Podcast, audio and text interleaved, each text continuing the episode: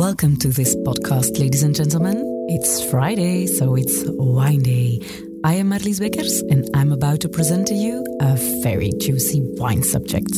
But before we meet the managing director of the winery and discover his secrets on producing the most sublime wines, let's have a wine tasting first, shall we?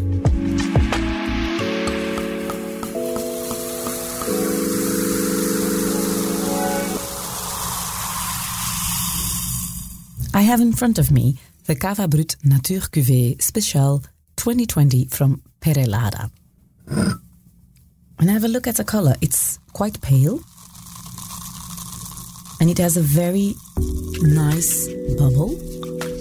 Let's smell.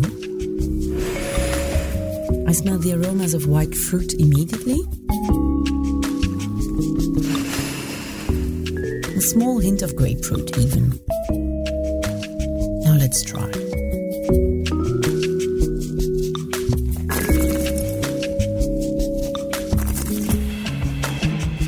It's a very dry cava. But still, it's a little bit fruity and it has some grapefruit in the mouth as well. But it has a full body. So it's very nice because it's not like gone in a second. Like the finish is very nice. It's dry and yet elegant. The cava is made from the typical varieties, of course, which we know Xarel·lo, Parellada, and Macabeo. But it also has a little bit of Chardonnay, just 10%, just to give it like more, more aroma, make it like more round. It's made like champagne, made the méthode traditionnelle. And it's a brut nature, which means that there is no sugar added after the second fermentation, which also happens in the bottle, of course, like the méthode traditionnelle requires. Very curious to know more about this cava from Bodega Peralada, so I'm going to call the manager director of the winery called Eugenie Lios Norenberg. Hi, Eugenie, can you hear me? Yes, hello. How are you? Hi. How are you over there? Because you're in the north of Spain, in Catalonia for the moment, which is right between the Pyrenees and uh, and the Mediterranean. Yeah, that's correct. Yes, we are quite close to France, actually, only 30 kilometers from the French border, Okay. and very close to the sea, just 10 kilometers from the sea. It's a small village called Perelada, with about uh, 2,000 uh, inhabitants. Uh, a medieval town where we have been producing wine. Actually, the, the tradition goes back uh, six centuries. Okay. Eugenie, super interesting. You were actually born in Oslo, in Norway. Yeah. How did you end up in a winery in Spain? Well, no, my father is Spanish. It's just that my mother is Norwegian, and just by accident, I, I was born in Oslo. Um, but uh, my main education has been here in Spain at a business school called ESADE. Okay, so you actually you have a degree in business. Um, Yes. And then how did you end up in a winery? Was it because Um, was it by coincidence, by passion? When I finished university, I went into a marketing consultant company. They, they were more or less specialized on consultancy in the wine business. So I, I got quite an experience in a very short time by just uh, being a junior in the consultant business in several different uh, wineries. And one of them was Perlada. Ah, right. So now your current job, you're the manager, director of the Bodega. So what are your tasks? What do you do exactly in the winery? Well, my, my task is to, to make sure that everything runs uh, correctly, that we produce great wines, that we also are able to get, get them out in the market in the most efficient way. And um more than anything else, to make sure that the culture of our uh, of, uh, of the wine business in Perlada uh, gets also a certain um, uh, exposition uh, around the world, actually. So Perelada, it's quite an amazing winery with a very, very rich history, but yet you're ready for the future as well because you just built an entirely new winery, which was an amazing high end project. I was wondering, could you, before we get to that, Could you tell me a little bit more about the history? How long does the winery already exist? Yeah, well, the wine culture in Perelada, the wine production in Perelada started already in the 14th century because there was a monastery in the middle of the village uh, with uh, some Carmelite monks. They were producing wine. Now, these monks, they, they left Perelada at the end of the 19th century. So, for uh, about 50 years, the wine production was stopped until a family from Barcelona called uh, Mateu, they bought the wine castle in 1923. So next year it will be a uh, 100th anniversary of that. And this family uh, is now in the third generation, and the winery is 100% uh, family owned. Wow. So, and now the yeah. new winery, yeah. it just got finished this year. Yes. Uh, in 22. Um, and it immediately got the LEED Gold certificate for sustainability. Congratulations, that's amazing news. In what way did you build it? Like in a sustainable way? What did you do? What is so interesting about the project for the people that haven't seen it yet? The winery is uh, is the first winery in Europe getting the LEED certification. Uh, there are like uh, around 11 or 12 wineries in the world. Most of them are in the US. Um, and uh, what uh, makes us so sustainable is that, uh, well, we had this approach from the beginning that when we started to discuss how we wanted to have the winery, and we made a list of all kind of aspects that we wanted to include in the winery to make it sustainable. So when we had the list, we realized that we were uh, fulfilling all the requirements to have the LEED certification. The LEED certification is based mainly on uh, high standards of sustainability and efficiency in terms of energy, in terms of water use mainly. Also, another aspect that is interesting is the integration into the landscape.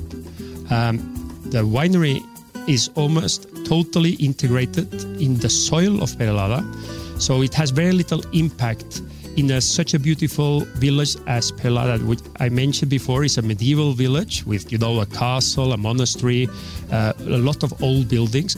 So what we did is to design a new building that is, as I said, very little visible from outside. In terms of energy, I can tell you that the, the most um, important uh, aspect that the building has is that uh, we use geothermia. The building is uh, built on top of about um, 500 pillars. Of these 500 pillars, there are like 323 which are activated uh, for producing energy by the difference in temperature between the surface and like about 20 meters down in the earth. Uh, this uh, with this system, we produce about 40% of the energy that we need to produce the wine. Also, we have a deposit of 700 cubic meters to collect all the rainwater.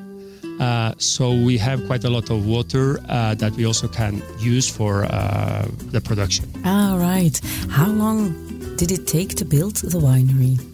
Well, actually, the, the we started discussing building a new winery already in, in 2002, 2003.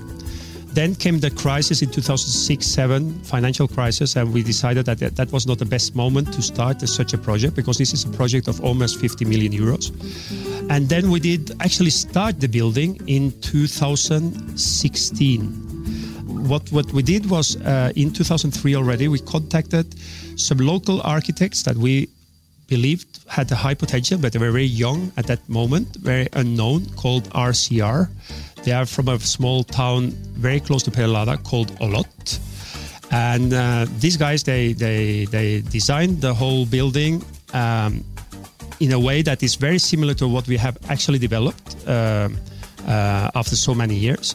And we were very lucky because in 2017, the RCR, they got the Pritzker Prize. Pritzker Prize is, in terms of architecture, is like the Nobel Prize. That also makes our winery especially attractive because it has been designed by these Pritzker awarded architects. So the winery is an amazing building, uh, an amazing project. But besides that, you are also in an extremely interesting region because you have five unique terroirs. Could you explain me a little bit more about these terroirs? What? Yeah, the wine region we are in is uh, called Ampurdá, and it's quite small. It has about 2,000 hectares, and we own uh, 150 of them. The thing with the Ampurdá is that there are many different soils in a very small area. We have tried to select different soils uh, to adapt the best way the different vineyards and the different types of grapes we want to cultivate uh, because each of these vineyards give different characteristics to the wine. So what we do actually is not only a coupage of different grapes, we also do a coupage of different soils. Uh, we have more like sandy soils, but we also have more uh, clay soils, and then we have quite a lot of uh, soils based on schist though the flat stones, mm-hmm. like for example in the Priorat. And what grape varieties do you use the most? Yeah, uh, we are potentiating more and more the local grapes. Uh, so uh, Carignana and Garnacha reds, uh, Garnacha Blanca whites, and then uh, obviously Macabeo, which is also a very local grape. We also have some Syrah that we are very happy with. So yes, we have quite a lot of different grapes, but uh, we are more and more concentrating on the historical grapes from the region. Ah, right. I think it's important for our listeners as well to realize that nowadays um, a, a, winery is not only about the wine anymore; it's also about the the you know tourism. Yes, for us, it? Uh, it's very important that. Um, people realize that Pelada is not only producing wine, but it's also producing experiences. We hope they're memor- memorable experiences. And uh, therefore, the whole winery is designed to have uh, wine tourists coming. We try to design the visit to be as emotional as possible. We feel that uh, wine is more about feelings, it's more about a commitment to a region, and that's what we really want to talk about, and we want to tell, and we want to show.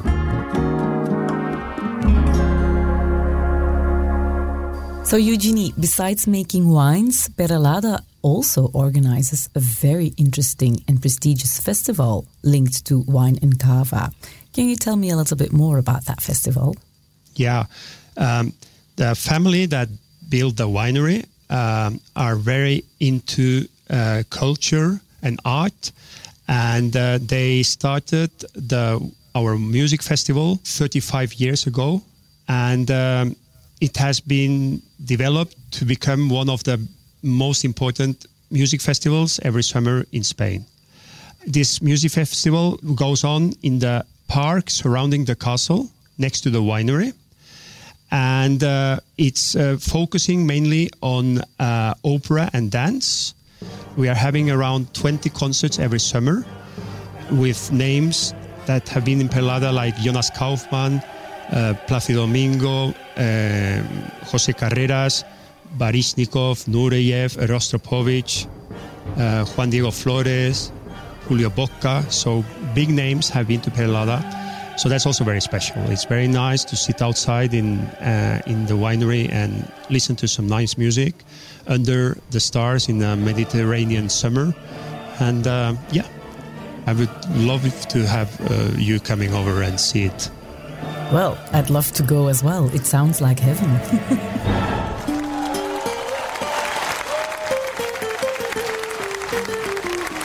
so this Parelada Cava Brut Nature, it really, yeah, it really brings me in the party mood. And um, sparkling wines, we love it here in Belgium. Um, and cava is just, yeah, it's the perfect uh, party wine, the perfect starter for every meal. Um, how is it in Spain? Is there a special traditional meal that you love to pair with um, with this cava brut during the uh, like uh, during the festivities with Christmas or New Year's Eve?